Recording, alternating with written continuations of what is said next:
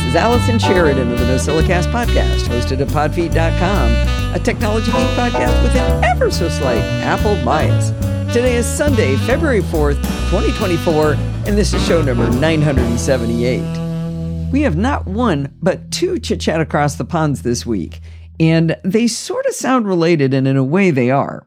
The first one is a stretch to the word light for Chit Chat Across the Pond. I'd kind of call it more like a crossover episode of Chit Chat Across the Pond Light and Programming by Stealth. Helma van der Linden joins me to tell the story of how she has successfully started the new version of Bart's fabulous XKPassWD password generation service to move to JavaScript. You see, XKPassWD.net was written in Perl ages ago, and it depends on very old and outdated libraries. Bart spent many months teaching the programming by stealth students the tools that we and he would need in order to port the code over to JavaScript. His plan all along was to have the students help him make the new version of XKPassWD a reality. It turns out that Helma is an extraordinary student and has done most of the work to make it a minimal viable product already, all without Bart's help. In the conversation that we have in Chit Chat Across the Pond, we'll talk about how she did this without, and we try not to get too nerdy. It's some nerdy, but not too nerdy. If you'd like to give the very beta version of the new tool a try without knowing any coding at all, I have a link in the show notes to it. And in a few days, Bart is going to have it up in a very nice URL. It will be at beta.xkpasswd.net. So perhaps by the time you see this, you'll be able to try out the beta. Now, the beta version is not feature complete, but it does allow you to create between 1 and 10 passwords that use the default preset from the original XKPassWD. You can't choose different presets yet, and you can't make customized passwords, but at least it does create long, strong, memorable, and typable passwords, and it's really pretty. At the end of this episode, we put out the call for others to come help work on the code. We have a GitHub repo, and there's a link in the show notes to that. If you have or create a GitHub account, you can contribute to the project. If you don't have programming skills, but you do have feature requests, that counts as contributing if you use the Issues tab for the GitHub project to post your feature request. Helma is great fun, and we had a blast talking about what she's accomplished, so I think you'll enjoy the conversation no matter how nerdy you might be. In our second chit chat across the pond, it's a traditional programming by stealth. And Bart Busschots teaches us how to use JQ as a programming language this time. Before we get into the new stuff, Bart takes us through his solution to the challenge, and I have to say, I was pretty chuffed when he said that my solution to the extra credit portion was more elegant than his. To be fair, it did take a buddy programming session with him for me to get the first part of the challenge figured out, but I excelled at the extra credit. When we get into the programming language part of the lesson, there were so many times that I said, Oh man, I needed to know this last week. But I think finding out these options are available after understanding the problems they solve was a fantastic way to do it. We learned how to run JQ filters from files, which means no more looking at our filters all this big, long, giant command all in one line. We can put in line feeds and indents into our filters. We can even make comments to make them more readable. We can, uh, let's see, Bart tells us about a couple of handy plugins for VS Code that gives us syntax highlighting, and that's going to be swell. My favorite thing I learned, though, was how to add debugging to our filters. This one is a life changer. We explore a few functions for, for going, looking at data filters that will also make our life easier. We wrap up with an introduction to JQ variables, which it's really pretty funny. The developers of JQ really don't want you to use variables. It's very begrudging that they let you know about the ones that they do have. Anyway, you can find this episode of Chit Chat Across the Pond and the previous one in your podcatcher of choice. This one, you can find it under Programming by Stealth as well as under Chit Chat Across the Pond. The first one, Chit Chat Across the Pond Light. Boy, that's confusing. Who named all this stuff? All right, let's get started and listen to one of the interviews from CES. I have a Cricut at home, which it's hard to explain what it is, but my new friend Natasha Adorable is going to tell us all about what a Cricut is. I do want to say that my daughter and daughter-in-law are both amazing at all the crazy things. My friend Pat does all these crazy things, and I got to admit, I've done like a T-shirt, and I've got my own logo on my car, and I haven't done much else. But uh, Natasha's going to explain to us what a Cricut is, and then about their newest product. Awesome. So a Cricut is a smart cutting machine, and we have lots of different models depending on what you want to make. But you can cut everything from vinyl, from stickers, from iron-on, so you can really personalize and make anything. I know that sounds crazy, but like you mentioned your car decals, you can make car decals, tumbler decals, personalized birthday cards. This is great for events like bachelorette parties, birthday parties, anything you can think of in your mind. You can go from idea to I did it. So, so I think of it as it's like a printer, yes. but it's going to cut and it's going to print and it's going to make things more than a printer does. Correct. Instead of ink, we have different types of blades that can score, that can cut different types of materials so that you can put it together and make something really personalized. Right, right. But it can also print. It doesn't. Like a pen, pen yes. inking. Yes, it can take pens, uh, markers, so you can personalize and write. You can also take um, inkjet, or like if you want to make full colored stickers, you can use your inkjet printer, and we have different materials, so you can make waterproof stickers. Oh wow, that's that's cool. So the unit that I have is uh, pretty big. It's maybe 18 inches across. It's pretty big, pretty hefty to pick out. But today you're talking about the Cricut Joy Extra, correct? Yes, Cricut Joy Extra is the newest smart cutting machine that we have launched. I love this machine. I love them all, but this one is just so practical because you can cut over 200 materials on this machine. It has and it's a, tiny. Describe yes. how big that is. It's like a loaf of bread, maybe. Yes. This is eight and a half inches wide. So it fits your standard, you know, copy paper, that type size of paper. But what I love about it is how portable it is. You can see I'm holding it with one hand. So when I need to make something and I maybe don't have a craft room, I just have a kitchen table, I can pull this out, whip up whatever I need to make, and then put it away because it's such a nice size. And you can still make big things. If I wanted to make a big t shirt, a decal for a t shirt, you can still make really great things with this machine. You might not make a wall poster right, with it, but right. that's not what we're really making most of the time, right? Yeah. So the Cricut Extra, it's it's XTRA, correct? XTRA, that's right. And uh, what's your price point on this? This is 199 Oh wow! So it's a really affordable entry point really as well. Yeah, I like that. Now I'm going to say what what she Natasha doesn't want me to say is it's addictive. I mean, I've got I don't I don't actually use mine very much, like I said, but I have all of these cool little tools. I've got things to score the paper and to to, to bend the paper and little little things to pick the stickers apart, oh, and yeah. it's so fun. All the little the little accessories. Therapeutic. Yeah. yeah. Oh yeah yeah yeah yeah yeah yeah. My my grandson actually likes to be the picker. He likes to sit there and pick it off. It's and fun. He really enjoys yeah. it. Yeah, it's just fun. So it's a fun process, and at the same time, you're coming out with really professional results, and it's a fun process. Very, very cool. So this is the Cricut Extra, X, uh, sorry, Cricut Joy Extra. Joy Extra. Gonna get it right yet.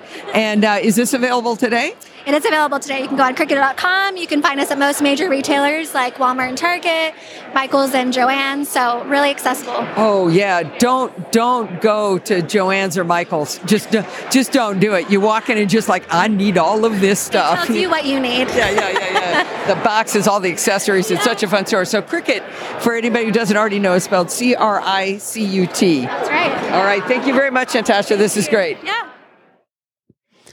Well, you know I love home automation. So when we interviewed LiftMaster, which is a Chamberlain company at CES in 2020, about their MyQ Homebridge Hub with HomeKit for garage doors, we had to jump on it. We had a LiftMaster garage door opener already, so we purchased the MyQ Homebridge Hub just to get HomeKit compatibility.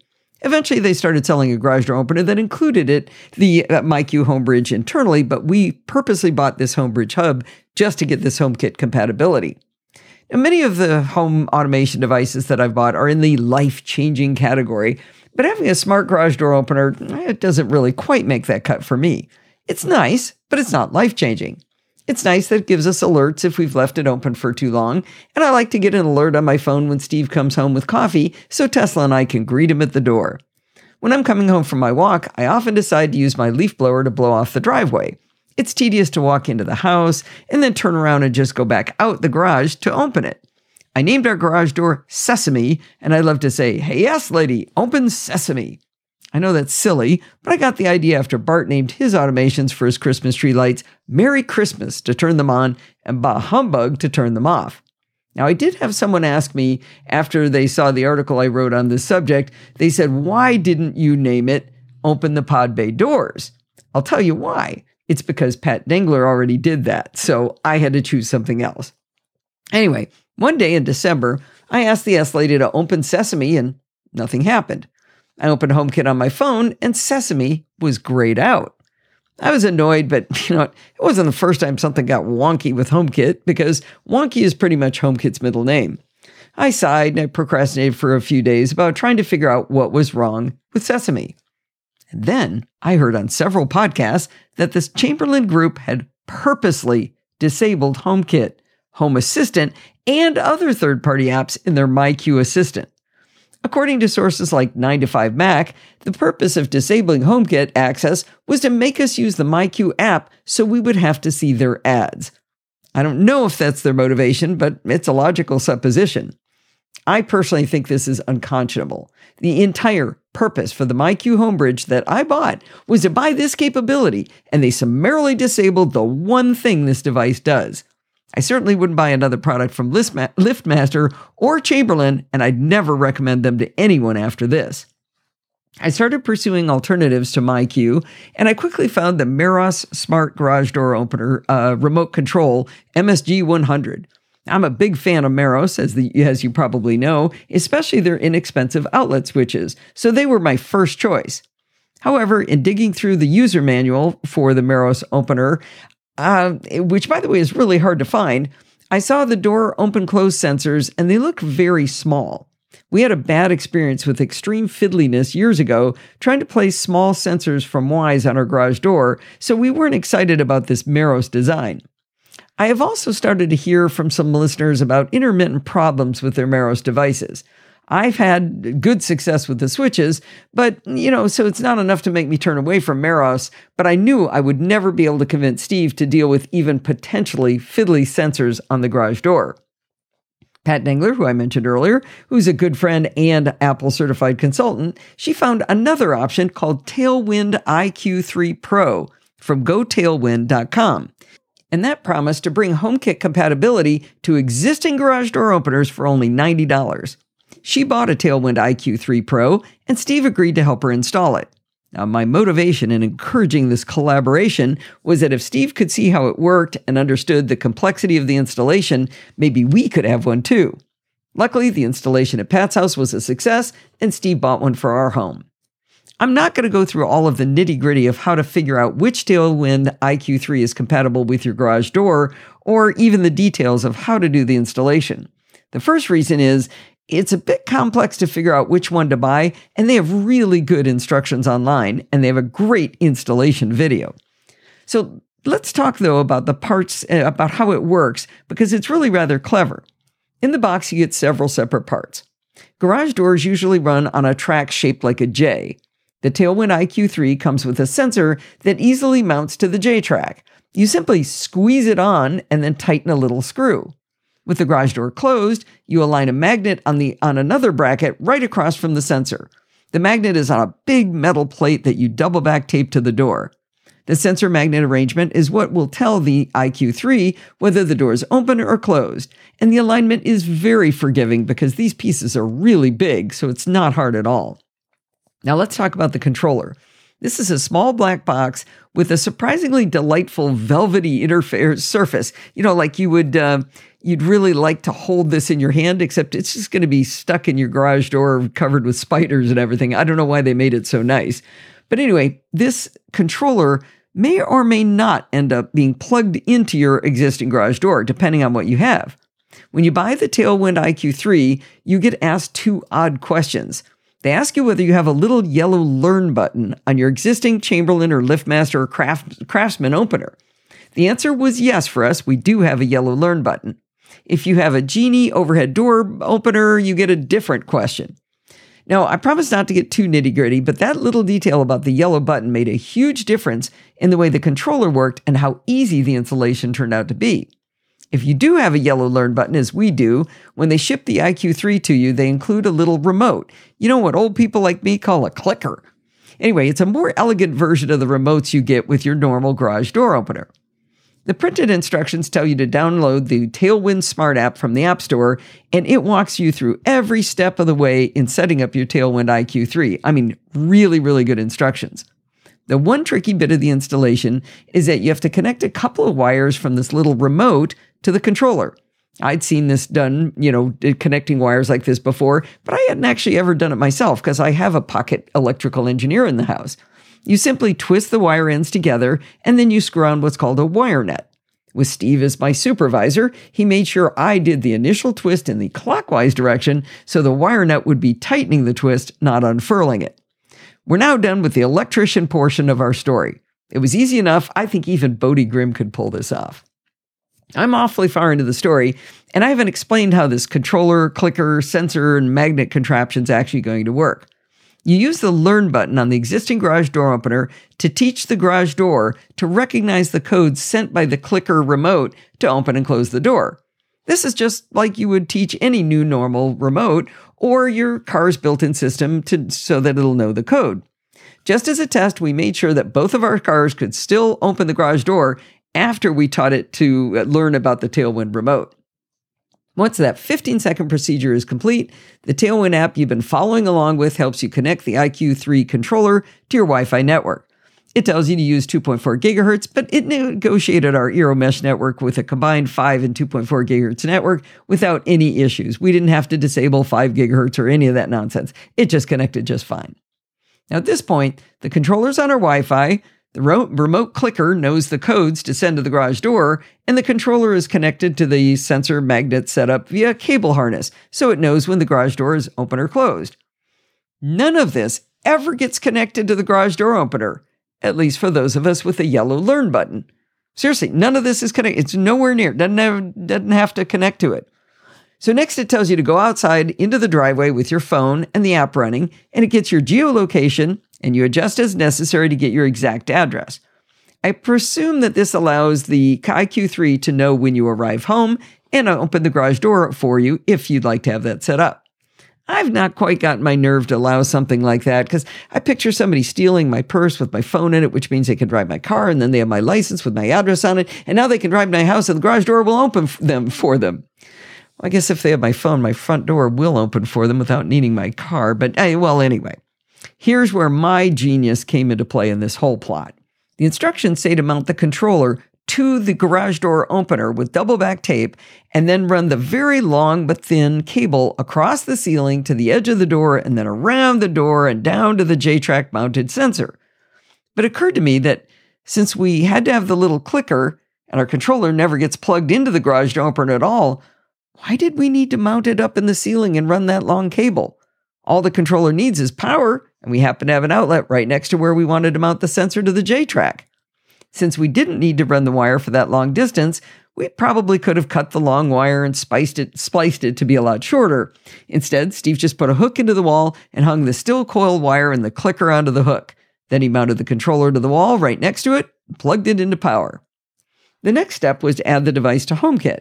Within the Tailwind app, if you tap enough buttons in the right order, you come to a screen with the HomeKit code on it. In HomeKit, we tried to add the device by typing in the code, but it didn't work. Then Steve remembered that Pat had to do a firmware update to the Tailwind IQ3 before HomeKit worked. Using the Tailwind app, he asked for a, thir- firmware update, and it said, I'm already up to date. But here's the weird thing after asking for the firmware update that we didn't need, the device showed up in HomeKit when we asked it to add a device. So maybe you just have to tickle the firmware update screen. That's all that's required. I don't know. So Steve was the point person on this installation, so he created an account at Tailwind to control the door. In his app, we found a way for him to share the garage door opener with me. This sent me an email, uh, an invite via email, and then I could use the Tailwind app to control the door.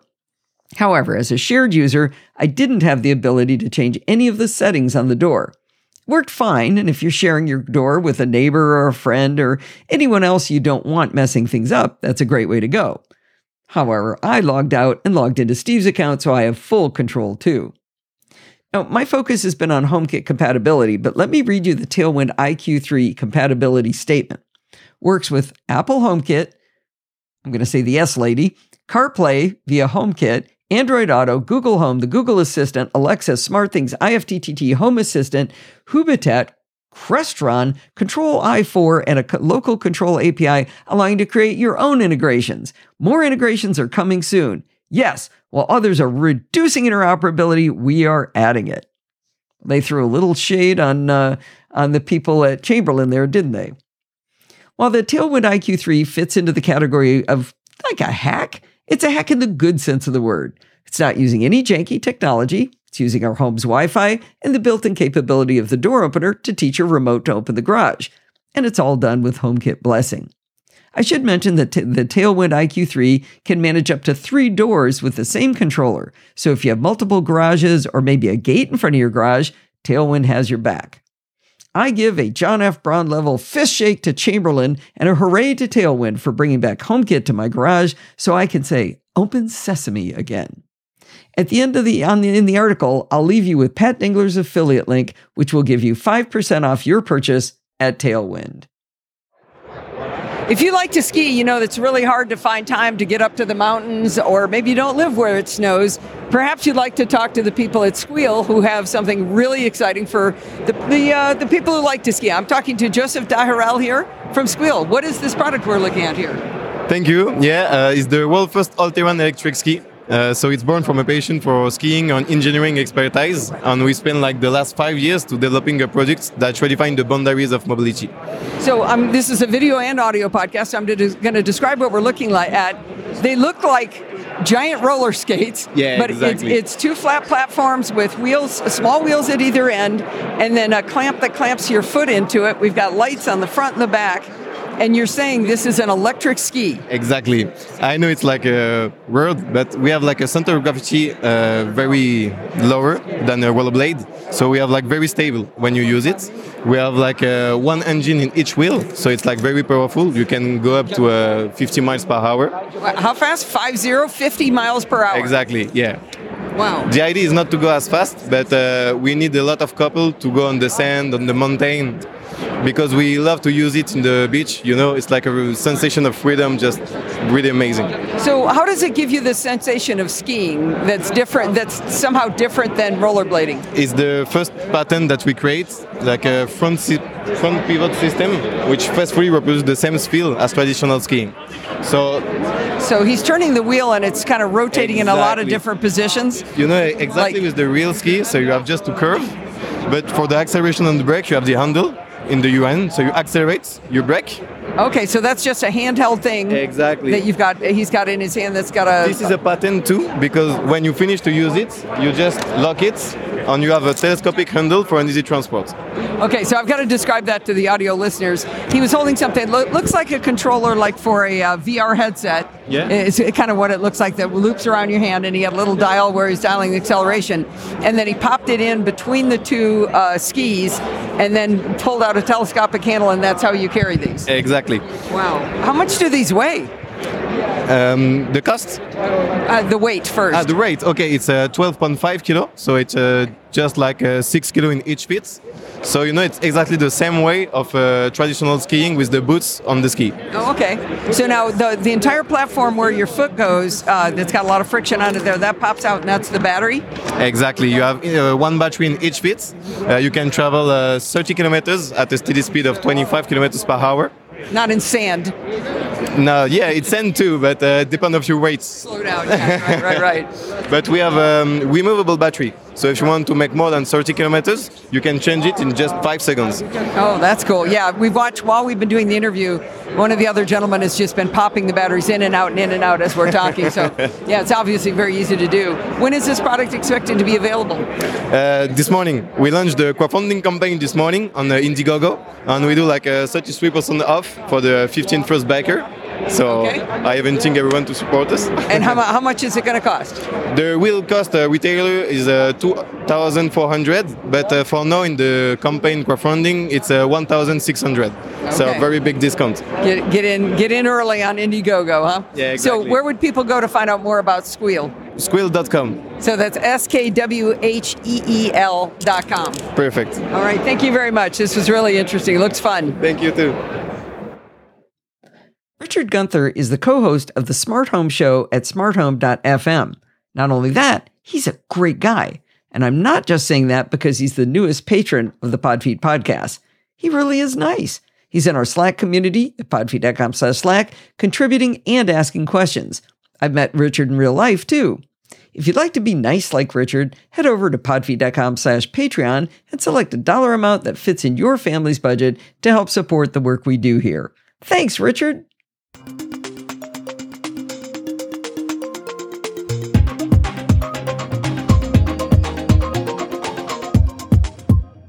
Well, it's that time of the week again. It's time for Security Bits with Bart Busschots. Strangely enough, this bad news, good news stuff is one of my favorite times of the week. Oh, cool. Well, I think we have quite the roller coaster this week. So uh, strap in.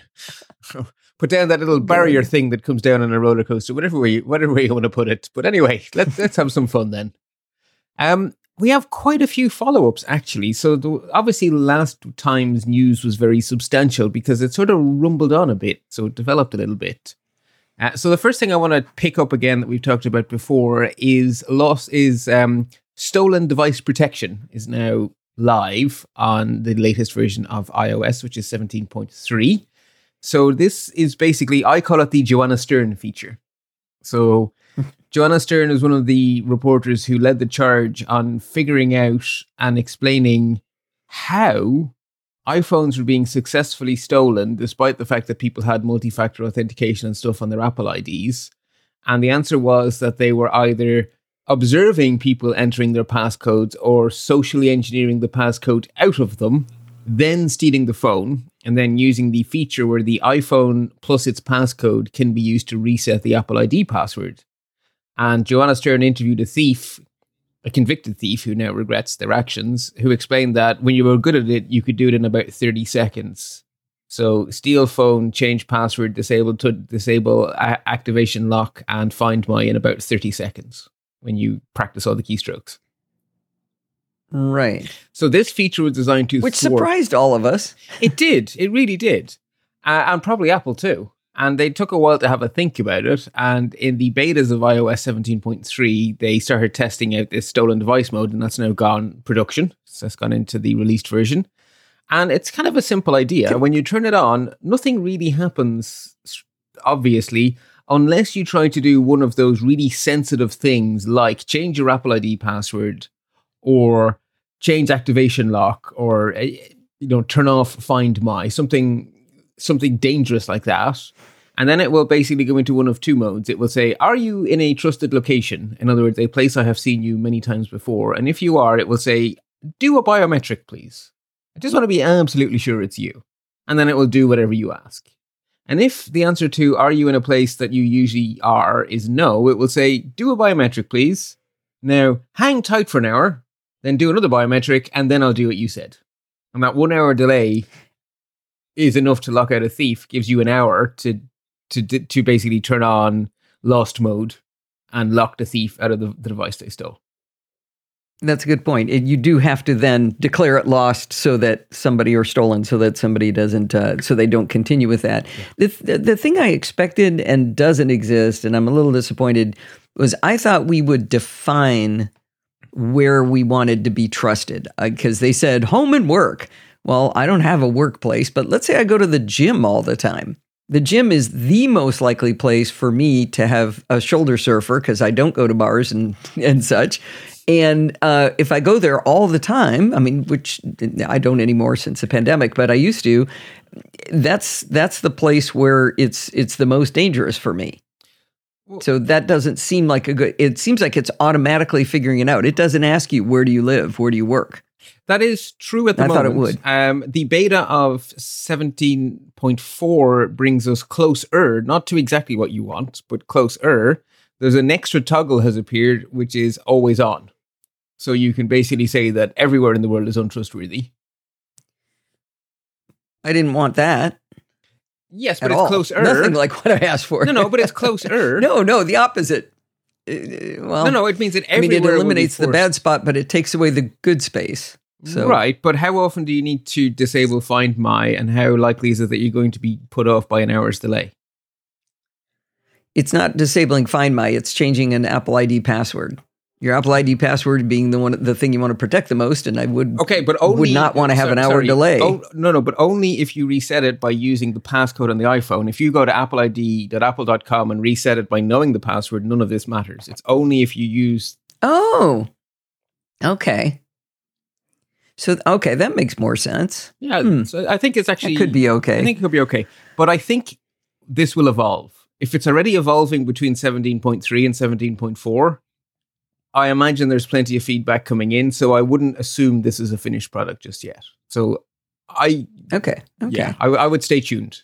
I would stay tuned. I've long said that I don't understand why there isn't a, a giant s- scam of people who break into people's everything using uh, their gym passcodes. Because at least at our gym, I take my purse and I put it in my locker and I have to give it a four digit code. Right. What are the chances that that four digit code is different from the four digit code that opens my phone or the four digit code that unlocks my garage door or the four digit code on my ATM card? What are the chances it's different versus the same?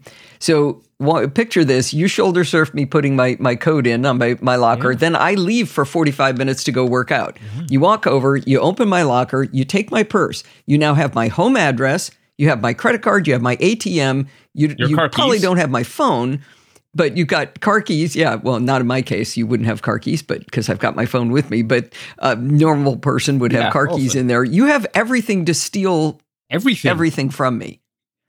Right? really. It's probably the code. It's probably the code to the alarm system if I have an alarm system. I mean, it, it, you, it seems to me you'd have like probably a 50 50 shot of success.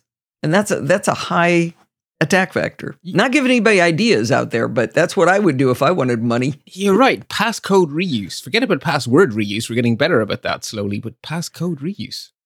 Passcode. How many passcodes have you used in your life? If you look at four digits, how many total? I'm going to not answer that question.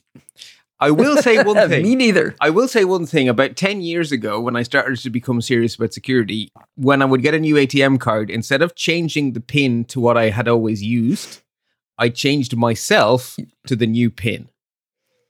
But for That's a good most of my life, Yeah. I did it the other way around. It's like, oh, I have a new ATM card. I'll go to the ATM, push the button to change the PIN. Actually, now that I've changed them all, I can tell you it used to be 1701. so if you knew you were a Star Trek nerd, you, You knew, knew the me. answer to the question. Yeah, if you knew me, you knew my PIN Oh, code. I know some people I can break into their ATM cards now that I think about it. And if it's a five digit code, 74656, Star Trek Voyager. It had a five digit code. Oh, really? NCC 74656. anyway, anyway. All right. Well, we're almost through item number one. Yes, that was the first bit of follow up. The other thing we talked, or another thing we talked about last time, was a lot of accounts by big people on X slash Twitter getting hacked. We have a little bit more information about what happened to the Securities and Exchange Commission. They have confirmed that they were um, they had SMS based two factor auth and they were SIM swapped. So that is how their account was taken over. You mean a person in the SEC, not the entire SEC. The SEC's X account. Oh, is the. Oh, oh, oh, okay. Yeah, which could be multiple people using it. exactly. Nice. So that is that reminds us why we we say that SMS two factor is better than no two factor, but only just. And of all the two factors, it is the lowest of the pecking order these days. Um, Does the SEC get to keep the word security in their name after doing that? uh, well, they don't technically securities aren't quite security, right? Oh, oh, okay. Securities, not security. Yeah, they're they're money people, not security people. Um, uh, which is a good excuse for me to pop into the show notes that X have started trialing passkeys. Um, if you are an iOS user in the United States, you apparently can use a passkey for X. I am neither, I am not, so I cannot. Um, but apparently that's true. Uh, we also talked about a bunch of federal agencies getting really cracking down hard on data brokers. Uh, we had two stories, and you you are hoping it would just be data brokers full stop, but they were two specific data brokers being cracked down on. But it seems to be a trend. There seems to be an appetite within the federal agencies at the moment to do things when it comes to cybersecurity. So just since last we spoke, the Federal Trade Commission has entered into a consent decree with a company called Blackbaud, who had a pretty spectacular data breach last year. And they are a cloud provider to non-profits, including a spectacular amount of American hospitals and things. And they have been told you absolutely need to massively change up your security practices, or, well, basically, they've agreed to this with the FTC. So that is good.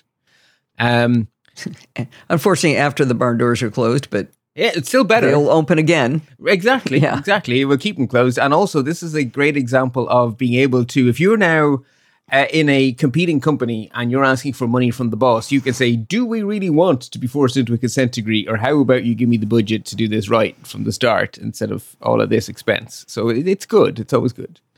Um, Citibank are headquartered in New York, along with many, many, many financial institutions. There's this wee thing called Wall Street, you might have heard of, uh, which means that when it comes to regulating banks, it's the Attorney General of New York State who's very important, who at the moment is a lady called Letitia James.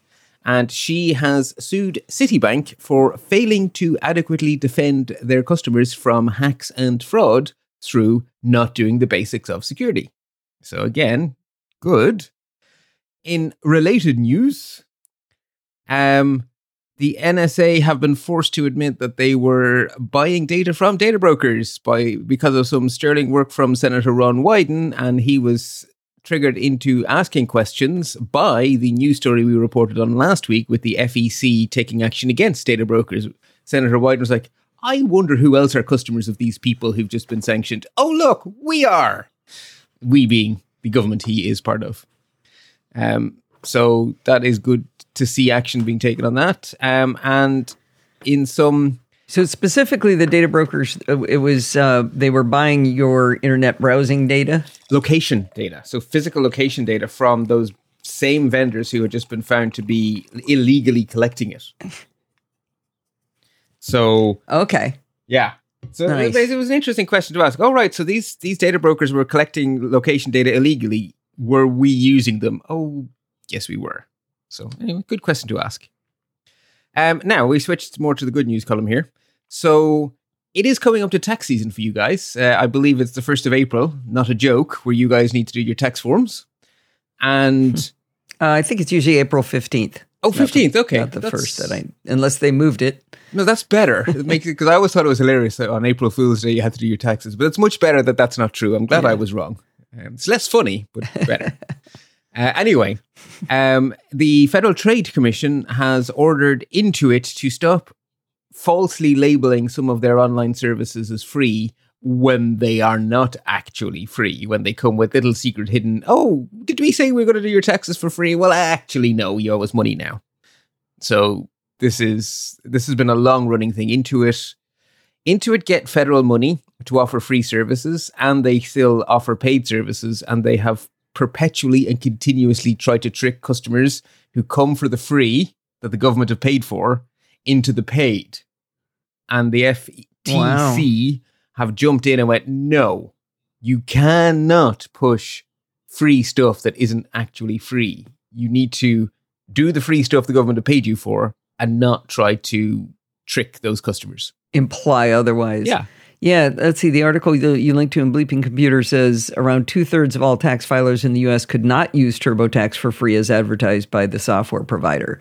So I can imagine it's like if there's a, a 1040 EZ form where it's basically I got a paycheck, I don't own a house, I don't have a car, I don't know, you know, I have Yeah. no assets, and here press this button, that's what you owe. And uh, uh, that's the probably what's free. And if you own any property or you know Securities. have any other kind of income and or debt or anything, it, it doesn't work. So uh, yeah. It, it, yeah, well, good on them. Exactly.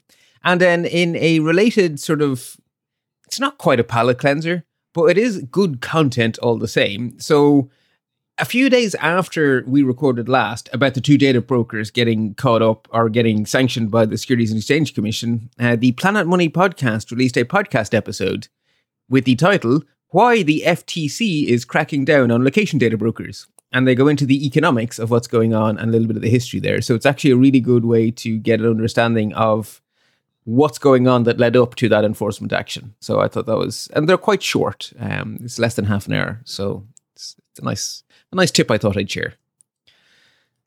Yeah. And I just realized I like to put my show notes in order where bad news comes first, but I obviously made a bit of a boo boo here because the last follow up is 23andMe. And I have never said those words and followed it by good news, everybody, unless I mean it in the um, Professor, whatever his face is, ironic sense.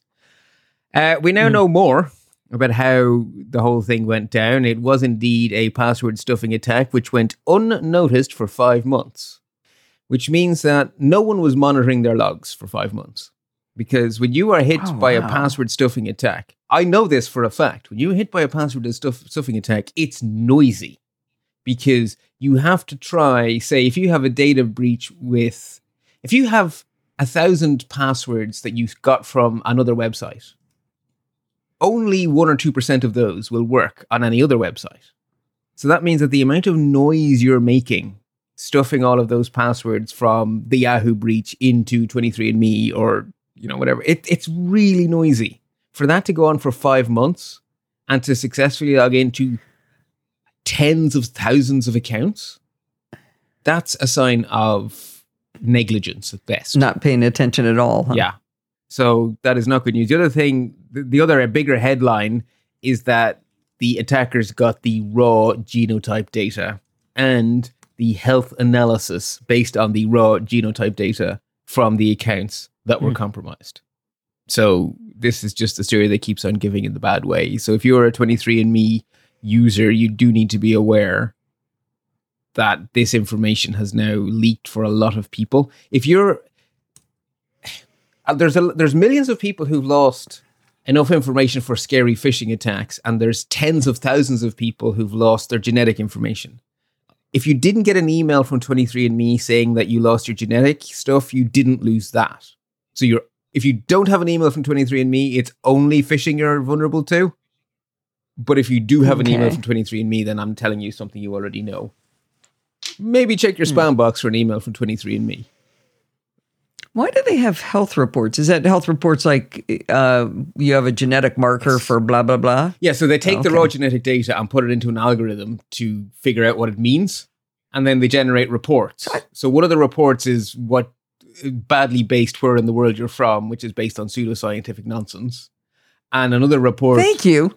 And another report, unfortunately, is based on sound science, which is the health implications of your genetics. And I, that's not pseudoscience, unfortunately. That one's real. Like there are indeed genes that predispose you to all sorts of things.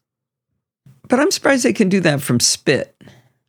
As long as they have, Because I your had to take a, a real blood test to have the genetics. Like uh, th- we had a concern in the family. One of our family members has a uh, the genetic marker for colon cancer, and so I went and got tested. And but it was not a spit test. It was not a stick something up my nose test or inside my my mouth. It was a blood test. it's possible they were testing for many things at once while they were at it, and therefore they wanted the most diagnostic sample possible. Maybe. It's like we don't want to ask Yeah, you for 20 possibly. things, so we'll ask you for the one thing with the most in it. Hmm. Yeah. But yeah, either way, that is, I look, that story just keeps on giving. I thought we would share. But anyway, we're done with that. Let us move on, move on. Okay. We have two deep dives. Uh, they so the first one is not in the good news category, and the next one is interesting. So attackers keep on getting more clever, and when I say attackers, I mean uh, Meta, unfortunately. And I just checked in the show notes, and I should also put sadly to say TikTok are doing this too. So I should probably update the show notes to point my finger in two places, not just at Facebook Meta, but Facebook Meta are on the naughty step for sure. So I'm going to set the scene a little bit before we go into what's happening now. So we know that iOS is one of the most secure places to do computing because it's a very confined environment. It's not like a general purpose desktop computer where when you run an app, it can do a lot. Inside iOS, the apps are inside a sandbox, and there's been very strict rules on what they can do technologically since day one. And one of the things that was very, very, very tightly controlled on day one was when can an app run? And in the very first versions of iOS, if the app was on your screen, it was running. And if the app was not on your screen, it was not. And there was no way for code to run when the app wasn't the frontmost thing on your iPhone. So when you would multitask away, the app would pause. And then when you would come back, the app would resume. Right. But that That was also a battery advantage too, right? Absolutely, and processor and RAM because those devi- those early iPhones they were that was amazing what they were doing on limited resources. Like that was magic, right? Engineering magic. But it does have downsides. So you couldn't have a third party podcast app initially because as soon as you did anything else, the music would stop. right? Oh, right, right. so over time, Apple have added APIs to allow apps to request limited background capability. And so the first of those was background audio.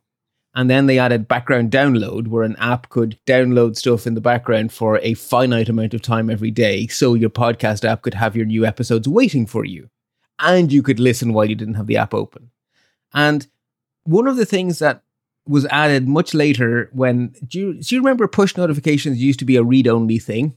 The notification would tell you some stuff, and your only option was dismiss. You couldn't interact with a push notification. You couldn't click like or reply. Like a push notification was a dumb thing. I didn't know they weren't still dumb. Oh, a Um, lot of them have actions buttons, so that when you can, like, if you get a push notification from Telegram, you can reply right within the notification. Oh, okay. Oh, yeah, I see what you mean. Yeah, so that's a they call them rich notifications. So those rich notifications quite clearly mean that some Telegram code must be running for you to write a reply to Telegram. Right? It means that a part of the app is allowed to wake up at least a little bit whenever you receive a rich push notification. Because otherwise it physically can Right. provide the buttons. And the charming folks at Meta and at TikTok have realized that if they send a push notification, that wakes their app up so they can send your location back to their servers. And so they are basically sending out as many push notifications ah. as they can to keep as good a tabs on your location data as they can by getting their codes to send your location each time they push. Which is slimy. Interesting. so the only defense So this does explain why Facebook and TikTok are constantly asking me to turn on notifications. Oh yeah. I get that I get that pop up all the time. I keep saying no. they really want it because it is a valuable source of background information. It lets them track people's location by having notifications enabled. So they want you to have it on. A, because it makes you more likely to be a recurring user because you're seeing things, and B, because it lets their code run. And whenever their code runs, they nab your location either from GPS if you've given Facebook or, Met, or, or TikTok GPS access, or from your IP address, which is still enough to give a decent idea where you are. So they're either doing it indirectly or directly, Right, depending on what they can. So the only solution, So it doesn't sound like this is against the the rules No. or anything. no, this is just being doing what is technically possible to be that guy. Right? This is being right. it's not technically speaking hacking. It's just deeply immoral and sneaky. Right, right. It's moral, but it's not against the terms of service or anything like that. It may fall afoul of not being clear in your privacy statements. Yeah. Might do. Yeah. depending on what's in the small print that no one's read. But the So answer what can we do about it? don't allow push notifications on any app that you don't fully trust. Okay. Now, as it happens, my social media isn't allowed push for my sanity. Now I'm going, yay, bonus extra. they can't track me. I don't let them do badges either. You remind you remember I did a uh, I did a post a while ago about an article about how I love notifications and man it's gotten even it's just it's insanity the way we have our house set up with so many things. Like we we get a few blocks away and all of the Eufy cams say okay I've switched to uh, recording now. And then as soon as one of us gets inside the geofence area every one of them to, I think I need like one of them to send the notification but they all do. So we get like bing bing bing bing bing and you can hear both Steve and my phones going off and the garage doors talking to us and you know the ring alarm and somebody's at the door and the, the Alexa's telling us somebody's at the door and it's it just oh it's a mess Well, I discover I rediscovered how many AirTags I have and how many notifications they send when I was visiting my parents for a week. And my parents' house is not my house. So when I would Right. say leave, you know, I, I had two umbrellas with me. If I let, or sorry, I had one umbrella with me. If I left my umbrella at home because it wasn't raining, I would get five minutes away Mm-hmm. from the house and go, "You left your umbrella behind." Ooga, ooga. no, I didn't. Oh, you left your backpack behind. That was the one I I, got to tr- constantly. I turned mine back on for home. So when I leave my house, when I get about a quarter of a mile away, I get a notification that I've left four items at home. And it seems to be learning the ones that I use all the time, the ones that are normally with me, because I have a lot more than four air tags. But it's these four things that it knows, like my iPad and I don't know what what else it is, but no, it's not my iPad. But Phone, anyway, there's four things I usually take with me. Um, but uh, no, but I have my phone with me. Anyway, uh, I had to turn it back on because I left my house to go to San Diego for a week without my purse. That's a problem. So I can't trust myself not to leave something at home. So now I have to have them all on. So that that's going off when I get out of the geofence area. Oh, I think my my heater tells me it's turned off, anyway, so that but is not TikTok or Facebook. That, yeah, so basically, if you've seen stuff about this, this is how it works, this is what it is, and the solution is no push notifications for apps you're not trusting of. So, deep dive number Okay. two, then. I would assume we shouldn't trust Instagram either. Then right, Meta too, right? since Meta owned them. Yes, exactly. Yeah. So this conversation is very much confined to the cybersecurity and privacy hat. So a lot has happened between how between Apple telling us how they're going to react to the EU's Digital Markets Act, which goes into force on March 1st. Their press release is huge. Apple press releases normally have like Mm. two paragraphs of information followed by four paragraphs of marketing spin but this was uh, an essay. This thing is huge because they're doing a lot. There are over 600 new APIs have been added to iOS to facilitate the way in which Apple are deciding to apply the DMA. And a lot of the discussion you're going to have been seeing elsewhere on the internet, and frankly, a lot of the discussion in general is from the point of view of developers, because an awful, awful lot of the changes are from the point of view of developers. And that is an important conversation. It's one I have had on Let's Talk Apple, which I have recorded but not yet published. So, depending on the wibbly wobbly timey wimeys of all of this, there will be Let's Talk Apple episode 125 shortly after or before you hear this, uh, where I have a detailed discussion on the developer point of view and the economics of what Apple are proposing. But there are implications from the point of view of, hi, I'm Bob. I live in Europe. What does this mean for me? And so that's where I want to focus on for this conversation, um, because otherwise we'll be here Okay. forever. Right. So Apple did make a few changes that are very important for developers that are worldwide. So there are changes to how developers can do game streaming, and there's some extra reports and stuff all developers on planet Earth can get to give a better insight into how their apps are doing in the App Store, which is cool. Great for developers, but of no real relevance to end users apart from the fact they might get some nicer features, which is yay. All the rest of it is EU only. And Apple's approach has very much been to do what they believe to be the bare minimum that they are required to, and not a darn thing more. And whether or not that proves to be correct is going to be an interesting test because the way all of these rules work is very similar to how Apple treat developers, which is an irony a few people have pointed out. So imagine, Allison, you have an idea for an App Store app, and you have read Apple's rules, and you're like, well, if I read it this way, this is legal by Apple's rules and they'll accept the app and I'll make a fortune and uh, I'm a genius. But maybe Apple will interpret this word slightly differently and they'll reject my app and I'll have spent a year developing an app and I will make zero dollars and it will be a complete waste and I'll go bankrupt. You have no mechanism to ask Apple to give you an approval in principle or anything. All you can do is commit a year of work, submit it, cross your fingers, and hope you can react to any criticism. So every developer has lived in this limbo, which is one of the reasons people say that the App Store s- s- prevents innovation because people are afraid to test the edges because the price of testing the edges is hard, right? It's a high price. Now, the way the European Commission work with their regulations is that they do not begin to evaluate people's compliance until the law exists. So until March 1st, the European Commission are not even looking at Apple's proposal. They are not going to start the process of checking if what Apple are proposing is actually sufficient. They will start that process on March 1st, and then they will come back to Apple with critiques. So Apple have had to write these 600 APIs and develop this giant big plan in the hope that this is what's going to be allowed. So this may all have to change.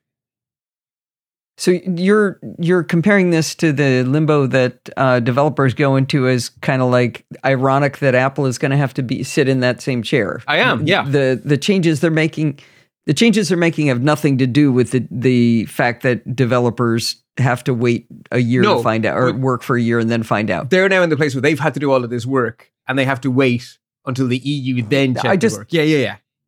I just I thought the shoe that was going to drop was that Apple has to change that. But no, there's no hope for that, but it, ironically we can all enjoy Apple having to do all this work and then wait to find out. Yes, which Okay. means A, a little bit of Schadenfreude I have seen from people, uh, but B, Mhm. what this is, is Apple's first offer to the Commission. Because the actual wording of the DMA is that if the Commission decide this is not enough, the first step is not court cases and fines. The first step is engagement. So the way this is almost certainly going to work out is that the Commission are going to evaluate this. This is going to happen on March 1st. And then on March 1st, the commission will look at it and they will then enter into a discussion with Apple where they're going to either say, tweak this or, oh, no, no, no, no, this is, this is wrong in every possible way. We don't know what they're going to find. Neither, no one does.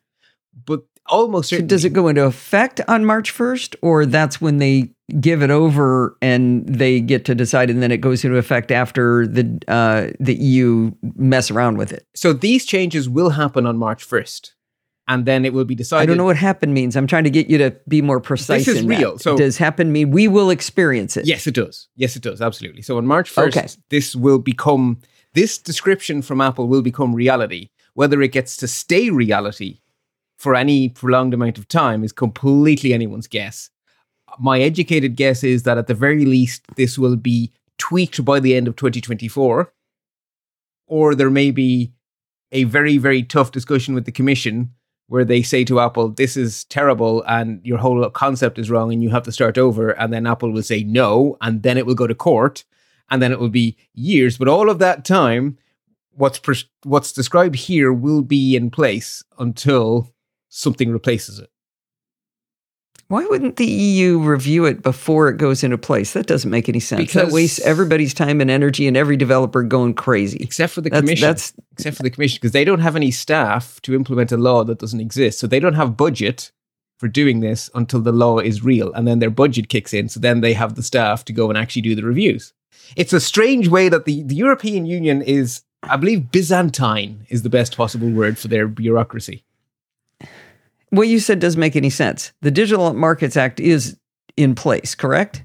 The law is passed, which means that on the 1st of March, the law becomes active and the resources to enforce the law, that budget becomes live. So at that point in time, there. Okay, so on March 1st, they could accept Apple's plan, study it, tell them what they have to tweak before yanking every every user and every uh, developer's chain with rules that then they're going to come back and go, no, that's totally wrong.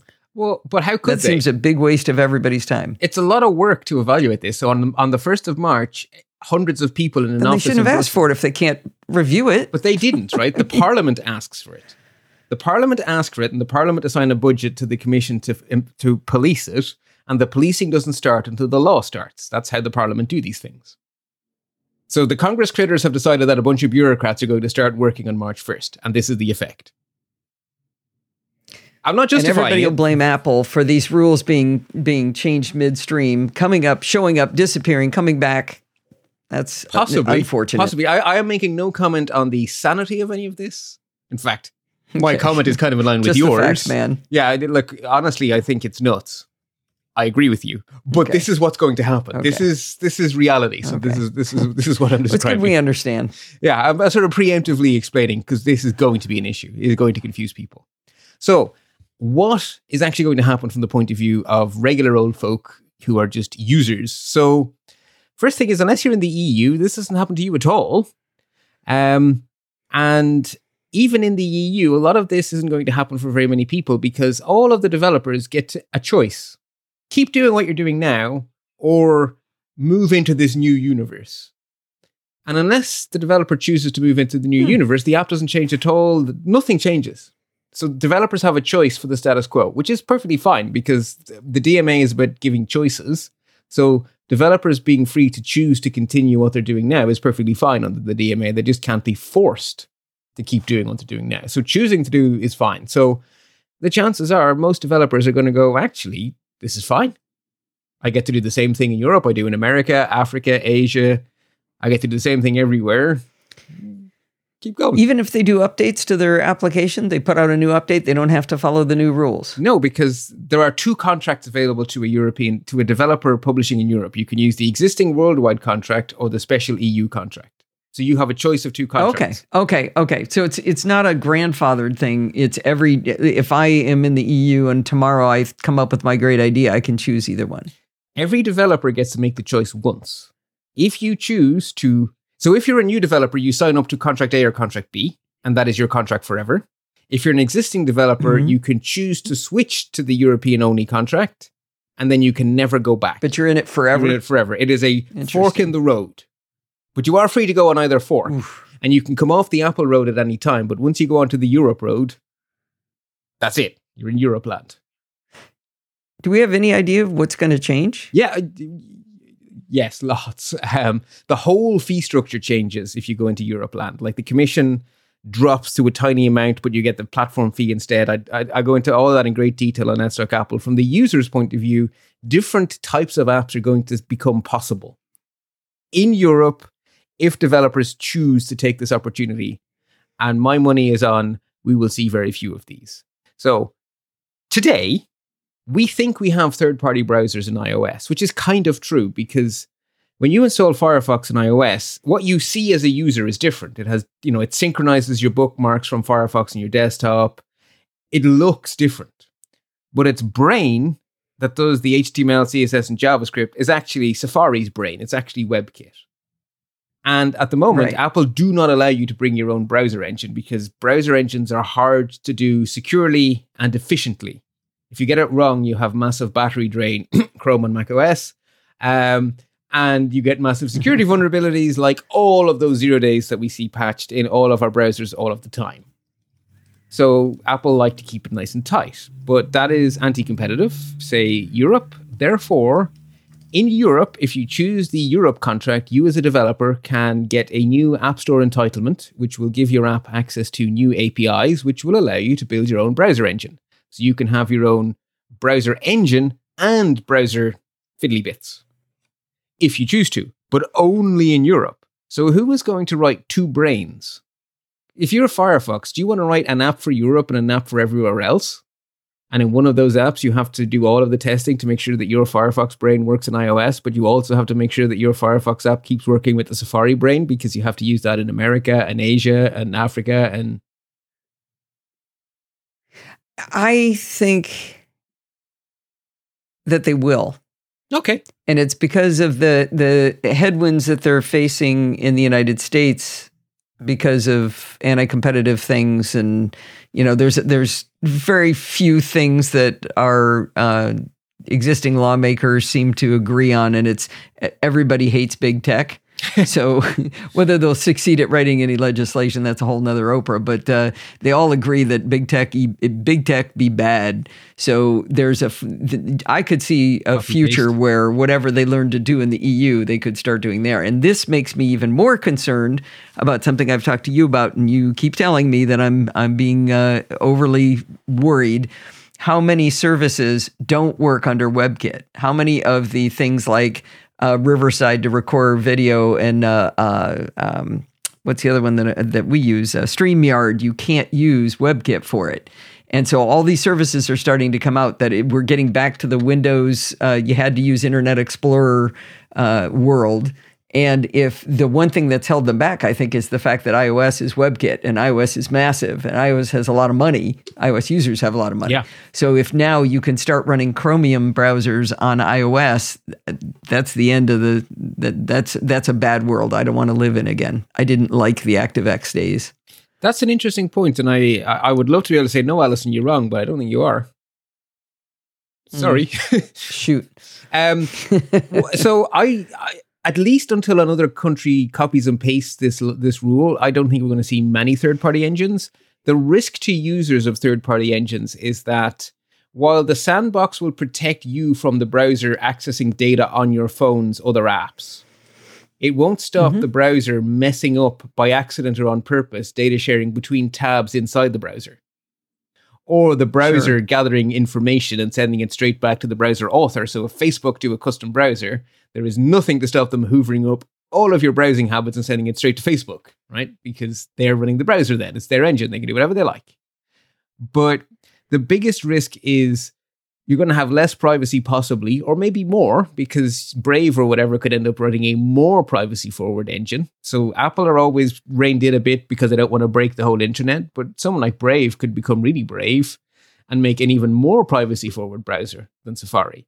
But the other big risk is your battery will go to hell in a handcart if you start running someone else's browser. that's that's very likely. I just thought of a, a more optimistic way to work to think about the problem that we're facing with uh, not being able to do things like StreamYard in, in WebKit, and that is that these companies have figured out some really cool, innovative stuff that doesn't work on Apple's browser, and Apple should get that working. A lot of it comes down to APIs, which in hindsight turn out not to be great. Like there, was a thing for a while where there was an API to let apps see the battery status, and everyone said, "Oh, it's terrible that Apple aren't implementing it." And then everyone took it away because it was used to track people. Because if you cleared your cookies and your battery level was the same and your IP address was the same, they just reconnected your session and started spying again. So there's swings and roundabouts on Apple's reluctance to be first with new web APIs it's it's a game of chance. I guess they're getting way behind on this one though. I want them to fix it. Okay. Um what is what is definitely going to affect users though. So forget about new brains, right? There are lots of browsers that have Apple's brain but their own front end everyone in Europe is going to be offered a browser ballot in the same way that they were forced to do in Internet Explorer when it was deemed to be a monopoly by the same European Commission a decade and a half ago, or however long ago it's been since Bill Gates was being hauled up in front of Congress and the US and the EU Commission. So the first time you launch Safari, either on a new phone or on your first upgrade to iOS 17.4, you will be offered a randomly ordered choice of browsers, which will be based on the country you are in, which will be the 12 most popular browsers on your country's app store. And then you get to choose which browser becomes your default browser. What do you mean uh, 12 most popular on your country's app store? So they don't exist yet. Oh no, they do, right? You can go and get some Firefox. This is not I'm, I'm not talking about the brain now. I'm talking about you can get Brave, you're using Arc Search. Okay. Okay. So I got you. Yeah. So in Ireland, it but will be we the Irish can already change our we sure. can already change our browser, so that's not a big thing. But it'll be in your face that you can. You'll be forced to choose. So it's not that you will be able mm-hmm. to change; you'll be forced to choose. On first launch, you will have to make a proactive decision one way or the other. And Safari will be in the list, but it will not. It will be randomly placed in the list, and you'll have to pick one. So that is not nothing. Is that a good or a bad thing in your in your mind? Twelve is too many. It's going to overload people horribly and it's going to make people really cranky. And okay. it's going to be like the cookie notice, which was intended to be pro privacy and has resulted in everyone just never reading anything ever again. So I think well intentioned, badly implemented is my hot take. Okay. Um, the next thing that is going to happen is kind of an easy one. Um, so you as an EU user will be able to log in to the so you already have a portal that shows that allows you to download all of the data Apple knows about you. So you and I have done it when it was first launched a couple of years ago. It's a giant big zip file that tells you lots of boring stuff. In Europe, that giant big zip file is going to have a whole bunch of new files about your App Store activity. And that will be in a format that can be shared with third party app stores. So you could, in theory, take your full search history and everything Apple knows about you to another app store so that they can make suggestions based on the kind of apps you like based on your history in Apple's App Store. So that's mm. a, hmm. a, competition thing, and so that's that's just a, a simple enough thing. Uh, the next thing then is third-party payment processors. So whether or not a developer who goes the Europe road, whether they stay in Apple's App Store or whether they go to a third-party app store, they will also be able to choose whether to use Apple for payment or someone else for payment. Those have be- those will become two separate questions. Where which app store am I in and how do I take payment are being separated as two questions. So developers don't have to answer that as one answer for both. They get to make two choices. And if you choose to go so Apple's flat fees don't include payment processing. If you want Apple to do your payment processing, you pay an extra 3% in fees. So 15 and 12 17 and 20 are the rates, depending on whether you do or don't take the fees. If you wait, so only So the the regular developer fee didn't change. Oh, it- it's still 15, but the but the upper one was 30 and now it's 20. No, the upper one is now 15. For for developers who go the Europe route, the upper one becomes 15. Or sorry, the upper one becomes So- 20, 20, sorry, 20. It's 2017. That's what I just said. So Yeah, 30 sorry. went down to 20, but 15 stayed at 15. I may be So they just helped the big vendors. I may be slightly wrong about that, Allison. Everyone got a pay cut, not a pay cut, a fee cut. Uh, I know it's three percent Okay. extra for Apple to do your money. That that that much I'm sure of in Right. the show notes. I'm, I'm I'm so confused at this stage with all the numbers. I'm not going to pin myself. Yeah. the, you know, I'm not going to pin myself Okay. on that one. Which means that there are new APIs for getting payment elsewhere, and because it's Apple APIs, you can be guaranteed as a user that it will never happen without your knowledge. If you are in an app that uses a third party processor, you will receive a clear notification provided by the OS that tells you that you are departing Apple's walled garden and you're on your own. And I'm sure the exact wording is going to be tweaked a bit, but at the moment, every sample we've seen has been quite, oh my God, the world is ending, the world is ending, you're leaving Apple's walled garden, this is terrible. Um, it, it has real side effects though, because family sharing and stuff like, you know, the way you can give kids an allowance, all of those kind of cool things are also, in fact, I believe you can set up parental controls that your kids can use their allowance, but only for certain types of apps. All of that stuff doesn't work on a third party processor because Apple are not in the loop anymore. So there are real Right, right. there are real effects of leaving Apple's walled garden. It's it's you know, and the three percent. I think family sharing is another one. Yes, exactly. right? Family Or did you say that already? I think I might have, but yeah, just to be clear, family sharing and parental controls are separate but related, and they are definitely all in the mix here. And the thing is that 3% processing fee is not expensive. That's market rate. That's normal. Yeah. Yeah. So I don't see a massive big draw for anyone who is not a massive corporation who has who is their own payment processor. Right? If you're big enough to be your own payment processor, then it's 0% commission for yourself. So 3% is more than 0%. But for almost everyone who doesn't have in-house credit card processing, 3% is so utterly not an issue that the hassle you save by not doing it yourself means that it is economically wise for most developers to stay right where they are. If you want to hear me go on a rant on this subject, check out the most recent episode of the SMR podcast with Allison, where uh, I specifically talk about the fact that people lost their ever loving minds when Apple said, okay, fine, it's not at 15%, it's 12% if you do your payments outside. Well, of course, the only thing you moved was the payment processing. Everything else is the same. Anyway, I'm not going to go into the rant here, but I did not lose my ever loving mind, and I don't understand why people did. You might think 15% and 12% are too big of numbers. That's a different discussion. They're not for the the fact that they only subtracted 3% when they only subtracted the uh, payment processing, you can't, it's illogical to lose your mind about that little piece. Agreed 100%. And one of the things that you will hear me say on Let's Talk Apple is that Apple have been forced to name the other percent. So the 3% was credit card fee. So what do you call the rest? It is called the platform fee. Or the, was it, ah, core technology fee, CTF, core technology fee. So it's the fee. Yeah, there's two things in that. There's stuff that costs them money and profit. That's what's in that piece, right? True. That's all that's in there. True.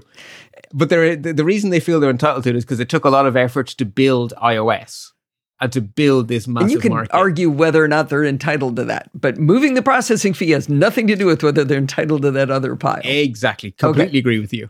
So that is that is the payment stuff. The next thing is that you will hear people wrongly say that side loading is coming to Europe. No, no, no, no, no. There is no side loading. Side loading means you bypass the security settings. There is zero bypass of a single security setting through any of this. Every app, no matter what Why app store it comes from, is notarized, which means it is checked through all of Apple's technological, every technological control that stops an app from doing things remains in place. The apps are sandboxed. The APIs remain the same. The apps can't do anything they can't do now. The apps don't get a single new power because they are all So. I think you are redefining sideloading by a, a definition that's not widely accepted. The definition, according to dictionary.com from, or from the Oxford, Oxford Languages, says to install software obtained from a third party source rather than an official retailer.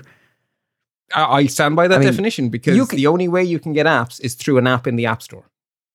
So third party app stores are actually And apps. an app store. no, no. An app But store. on iOS, that third party is an app that comes from the Apple App Store. You're still getting the app indirectly through the Apple App Store, and the control Apple are enforcing is massive. There is no bypass of, there is no getting around Apple's control. So I don't think this meets the definition of sideloading at all. There is, you can't just download an well, I don't file. know where your definition comes from, but I mean, if if you're using an Android device and you use uh, the Amazon App Store, that's called sideloading. But you can also download an APK file. I think it's called an APK file. You can download a file from the internet and install it on Android. You got to click yes to a few things and away you go. That is not coming to iOS. You cannot go to a random website, download an exe file and run it. Not possible. It's only Okay, then what is your term? You've got to give us a whole new term that nobody else is using you cannot run this is common code. usage. You cannot run arbitrary code. no, no, no. Give us a term for when you're using a different app store. What is that called? Okay, let me put it to you this way: you cannot run an app Apple have not approved.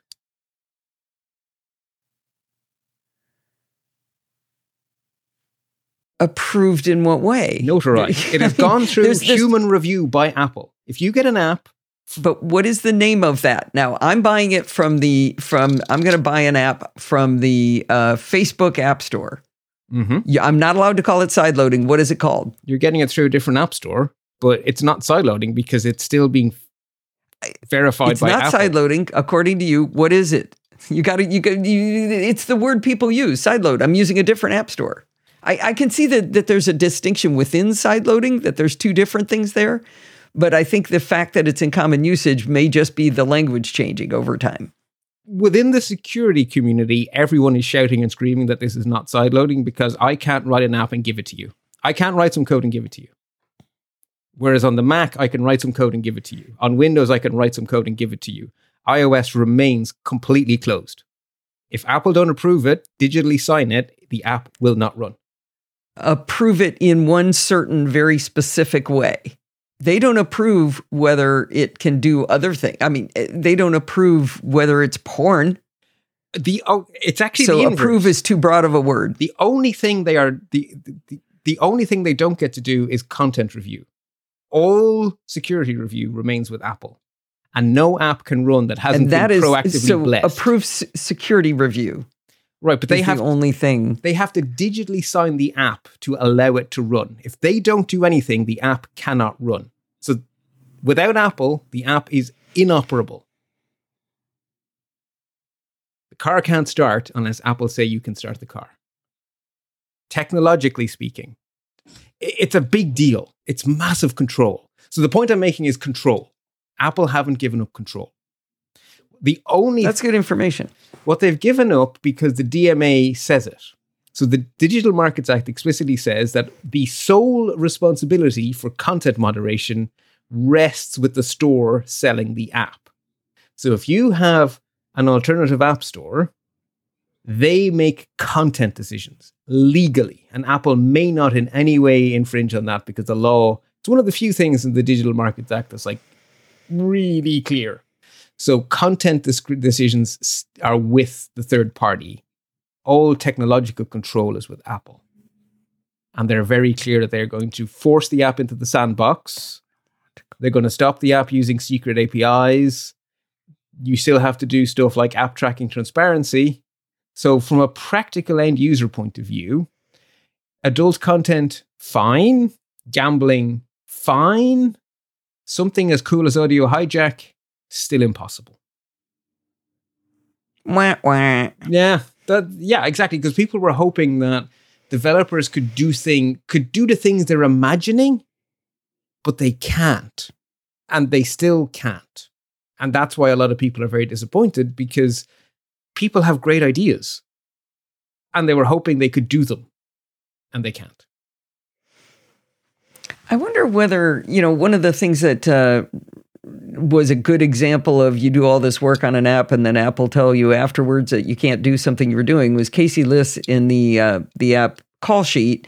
He has album artwork for the the movies and TV shows, and they came back and said, no, you can't do that. And it's like, well, no, you let everybody do that. I mean, IMDb does that. How could you not let me do that? But that was a case of where he got tangled up. It took him actually knowing a guy Whoa. to get that broken loose to where he was still allowed to do that. And uh, it was it was a big mess. But I'm wondering whether that would fall under technological or under content No, that's under content. because that's copyright.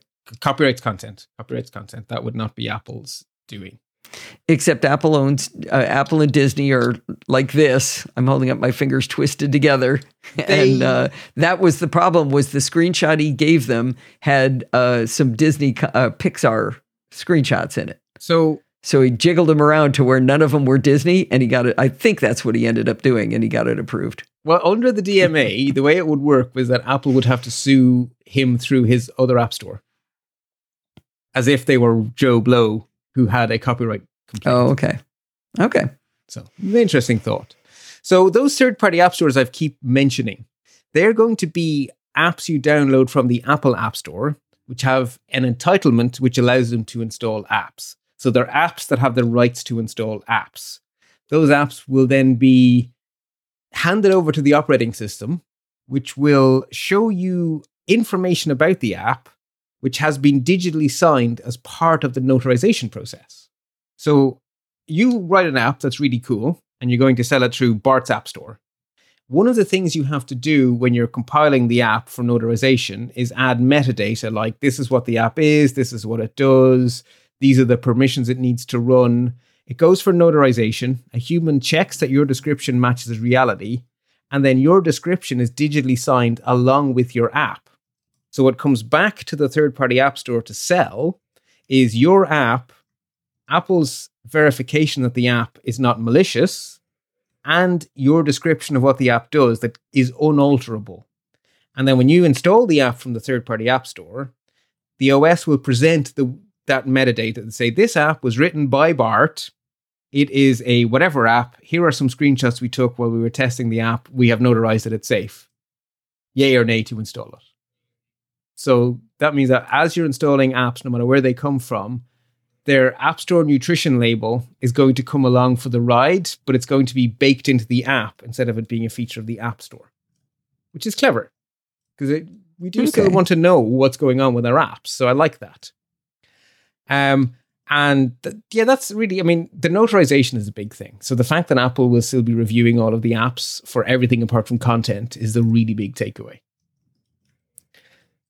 Okay. So I think a lot of people assumed that we were heading to some sort of a Wild West security dystopia where you would click one one OK button and then any app could install anything and do anything. The Android way.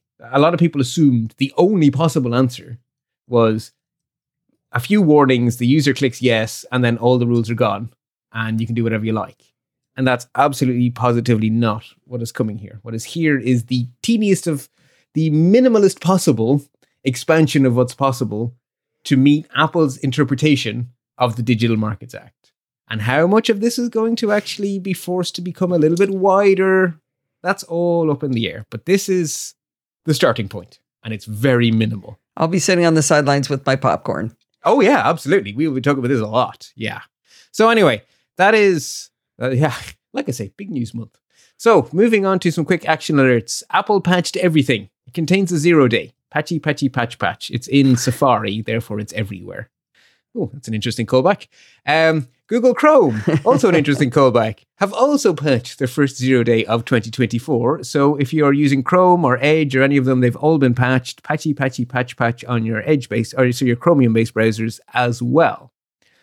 There is a nasty flaw in a very, very, very common piece of Linux called glibc. It is the GNU C library. It underpins very, very, very, very, very, very much software. It is a local privilege escalation, so it is not good for home users, and you should patchy, patchy, patch, patch, but it's catastrophically bad for cloud providers, so they absolutely have to patchy, patchy, patch, patch. Uh, there is a Mastodon bug that has been responsibly disclosed. It has been patched, and the details are being kept secret for 15 days. So if you run your own Mastodon server, you have 15 days. The clock started ticking a few days ago. If you're not patched by the time the details are released, the chances are that you will be hacked very, very quickly because it's quite a serious bug. Um, people may or may not have noticed I have started to run my own Mastodon server. I chose software as a service from something called Masto.host. So when I checked this morning, my server had been updated by Masto.host, which is literally what I pay them for. So uh, Good. that is why software as a service is a nice thing to do.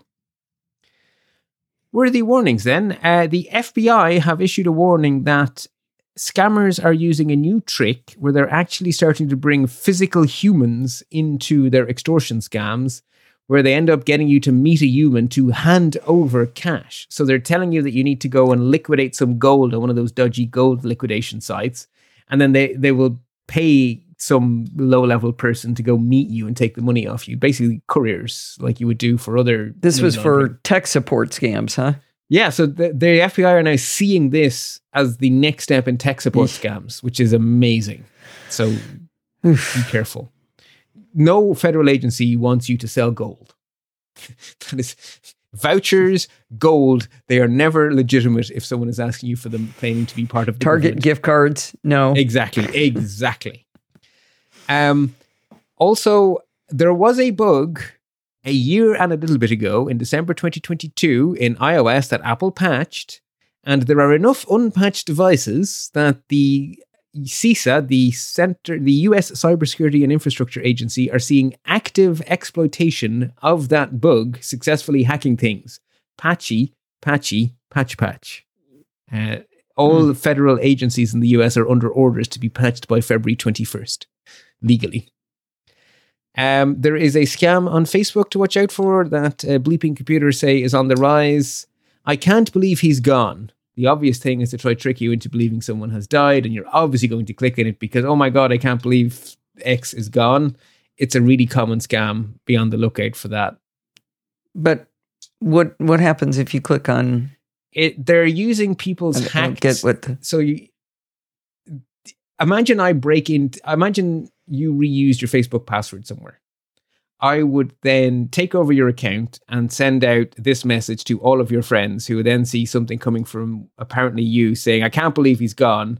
And that would then trigger you into interacting with me. And that would be my in to start trying to social engineer something out of you. It's my way of making initial Okay. contact got you. Okay, got you. Yeah. Right, right, right. because yeah, you can only trick people if you get them talking to you. So this is their way of getting the conversation going. Trello had a whoopsie in their API that they initially pretended wasn't real, but then admitted actually no, it was real. 15 million people, their email addresses and other information has leaked. The danger here isn't credit cards and stuff. The danger is targeted phishing. That they will be able to believably be fake Trello because they know enough about you to look legitimate. It's, you know, it means I feel like you told us about this one because I know I went to Trello.com and I looked in my 1Password and I didn't have a password, but I knew I'd used Trello for a little while.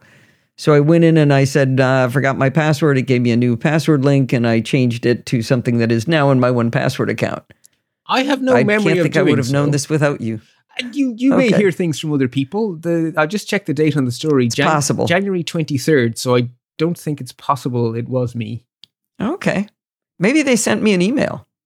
Oh, actually, that's entirely possible. That's possible. it is possible. Yeah. I don't listen to anybody but you, Bart. You listen to Tom Merritt. He tells you things. Oh, look, somebody's trying to break into my Instagram account right now. Oh yay. Or pretending to anyway. I just got a code. oh okay. No, I just got Instagram just sent me a, a code. I get these all the time from Facebook. Lovely. People always trying to get into my account. God bless MFA or sorry 2FA in action. Uh, Yeah. moving on to notable news. I um Oh, I'm sorry. I'm sorry. It's a better story about Trello. oh Do you remember I said last week that I thought Have I Been Pwned was a stupid thing because all it does is tell me that my password's been or that my username has been used? yeah Right after we recorded, I got an email from Have I Been Pwned telling me that I was in the Trello breach, and that's why I did it. So I have to confess that you were right. Oh. It actually does have some value. The, the Number proof- of accounts 15,111,945 people have been affected on January 22nd. That is where it came from. So shoot, it did come from you. Yeah, indirectly. yeah.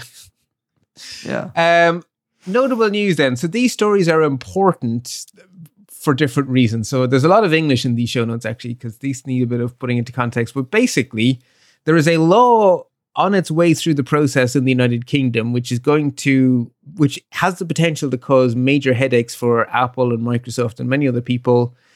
The UK government want to give themselves a veto for software patches they want to give themselves the right to tell Apple not to disclose or patch a vulnerability that the UK government is using to spy on people or surveil people.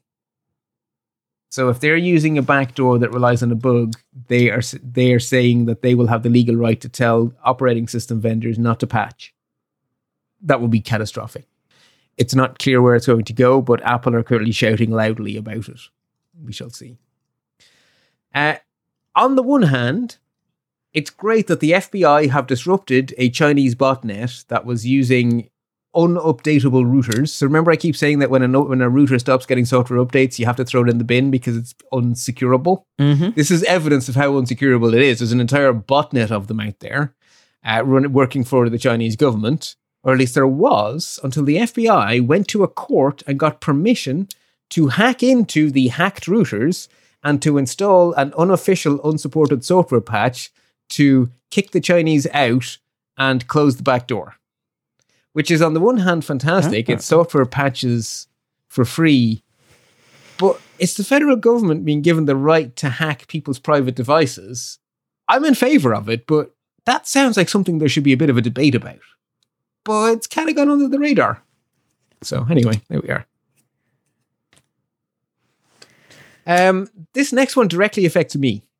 So I fell off my chair nearly because I finally rented a car for the first time in my life and I chose Europcar because they would rent me a Polestar 2 and I wanted to drive a Polestar 2. And then I got a, a- a- headlines all over the place saying Europcar caught up in data breach, 50 million users affected. Followed a day later by Europcar denies data breach, 50 million users were not affected. The data was fake. The good news is the data was fake. This is not a real breach. This is hmm. so people trying to extort companies are now pretending to have a data breach to extort silence for not sharing the data they never breached, which is a fantastic Wow. way of taking ransomware to the next step. Um, what made this catch a lot of people's attention is Europcar in their press release said this must have been generated with generative AI, to which Troy Hunt and most of the security community went, actually, no. There's lots of tools out there for doing this, and this looks just like everything that's been around for years. This probably isn't AI. But I sort of went, yeah, but isn't this another thing that AI could do? So just because someone claims to have breached your data, don't assume you've actually been breached. They usually give out um, a sample. Check the sample, and that's what the that's what was done here. Um, Troy Hunt and loads of other people checked the samples, and lo and behold, they were rubbish. So the data breach was invented, which is interesting. You have regularly said, and I have regularly agreed with you, that it is a bad idea to take random thumb drives and plug them into your computer. This is not hypothetical. There is a campaign actually happening now in Italy where a whole bunch of businesses have fallen victim to this. There is malware spreading in Italy char- targeting businesses on USB drives. Don't plug in random USB hmm. sticks. Also, an important reminder, and I also wanted to put this in the show notes because this is a good news story that's probably been reported as a bad news story. So, 49 zero days found in Tesla cars. That is a true fact. It was at the Pwn2Own Automotive Security Conference, which means that Pwn2Own paid security researchers to try hack cars, not just Tesla, lots of cars, gave them money for doing those hacks on the condition that every bug is responsibly disclosed to the vendor who then have 90 days to patch it. So what's happened here is that some of the best security researchers in the world have been paid good money to make everyone's Tesla more secure. So yay Is my That's a, that's a good thing. I'm going to correct one phrase. That is a fact, and I'm going to not a true fact. I'm going to Facts end. are true. That is that is also true, and a fact. Anyway, uh, I'm going to end then on one final good news story. Uh, reporting on how many people are actually paying ransoms is showing that people are not paying ransoms anymore, which means that the financial incentive for ransomware is drying up. Which means that People or companies? um, the uh, so ransomware has already shifted from targeting individuals to targeting companies because that's where the big bucks were, and now that is drying up too. So the economic case for ransomware is evaporating, which means that ransomware good. is almost certain to follow because cyber criminals are only interested in money. They're not doing it for the crack. Right. They're doing it for the money, and the money is drying up. So this particular phase of evilness is nearing its end. There will be other bad things, but this one I'm is gonna- ending. That's good. Yeah, that is good news. Um, I'm also going to retract what I said. I just Uh-oh. did some more uh, reading on the side here on side loading, and now I understand what you were saying. That side loading, even on Android, is where you just download something. It's not when you go get it from an official app store. Yeah. So I I retract my arguments from before. Everybody, put your pencils down. Stop writing me angry emails. it's good we had the discussion though, because it's a really subtle point that's important. So that was very valuable. Mhm. Um, I have two tops tips to share. Uh, TidBITS, they have a good article on some tactics you can use if you rece- receive an AI voice scam, which is now a thing where someone phones up pretending to be someone who really exists, saying they're in trouble and asking you to mail them money immediately. How should you react? Well, TidBITS have some good advice like phone them on a different, you know, hang up and phone them back. If they're real, when you ring them, they will say, Yes, I really am in trouble. Help, help, help. But the chances are very high when you ring them, they'll say, What are you talking about? I'm fine. Or if you can't do that, phone a relative who is closer to them than you are. Is Bob really in hmm. Africa? No, Bob is just down the road getting the groceries. Oh, okay, then I won't mail $3,000 straight away. Okay, So, you know, good advice. And that's good. also Yeah. on TidBITS, if you're wondering how do I securely share a piece of information with someone else online, uh, they go through eight different ways of securely sharing information online. Oh. And depending on what you already have, there's a really good chance one of these is already covered by something you already have in the cloud. Because there's so many cloud services. Oh, good, good, things. good. So that's a really good one. So, like, post it to Facebook would be one. Oh, totally. wait. Absolutely. Yes, definitely. Post it on X and Facebook with a message saying, please don't read this. Like in those email footers that says, if this email was not for you, please do not read. Um, yeah, I always love those. Um, interesting insights then. Um, we talked about the mother of all breaches last time, which is this 12 terabyte data set. If you're wondering, how do you get 12 terabytes of passwords? Because they didn't come from one breach, they came from lots of breaches. Troy Hunt has a really good explainer that explains this entire ecosystem of personal stashes, which is where they come from. I learned a lot about how this stuff works from that article.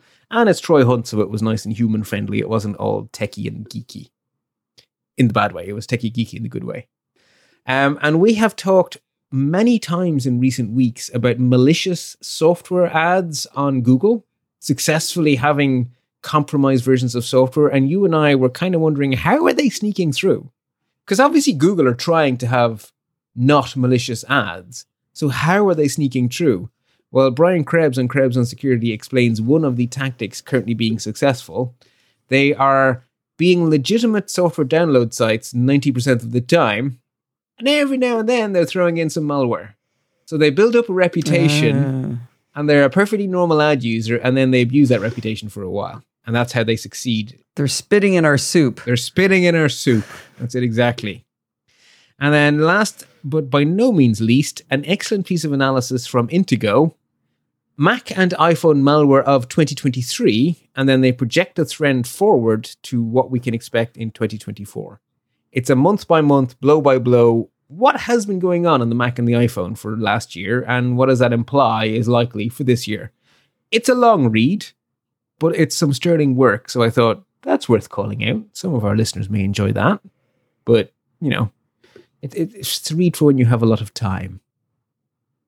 And then I have two palate cleansers, and the second one I think you and Steve will particularly love.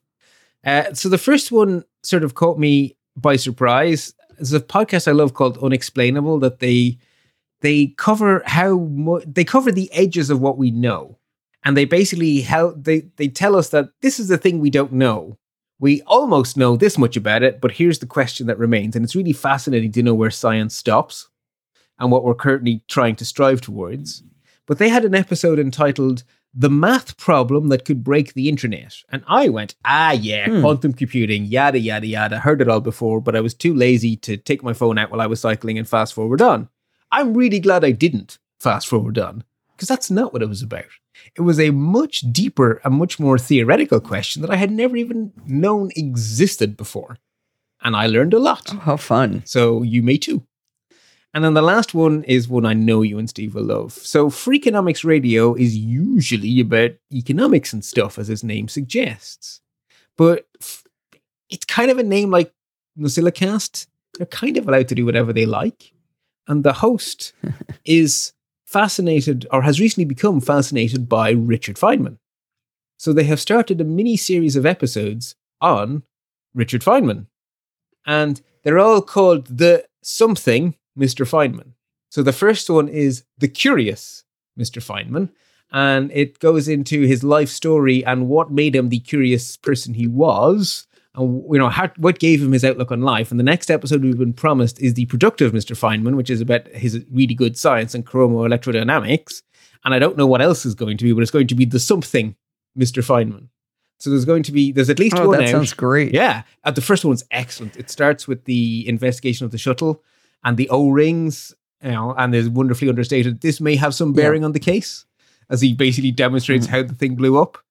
So it's fabulous. And unfortunately, got credit for for figuring it out, which he did not figure it out. He he did that after somebody at the table said it, and then he picked up the O ring and dipped it into a glass of ice water and held it up, and they took a picture of him, and that went across the news, and he ended up getting all the credit.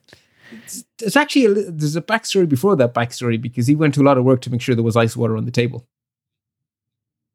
Okay, but anyway, Yeah, it's it- cool. that's what he said in the book I read by him about uh, about him and and stuff. So yeah, The it's a lot of fun. He's a he's a great character to to learn about. He is. Yeah, sorry, I I- I know we're running really long because of the Apple stuff, but one quick thing: his daughter is heavily involved. So his daughter is one of the main interviews in this podcast series.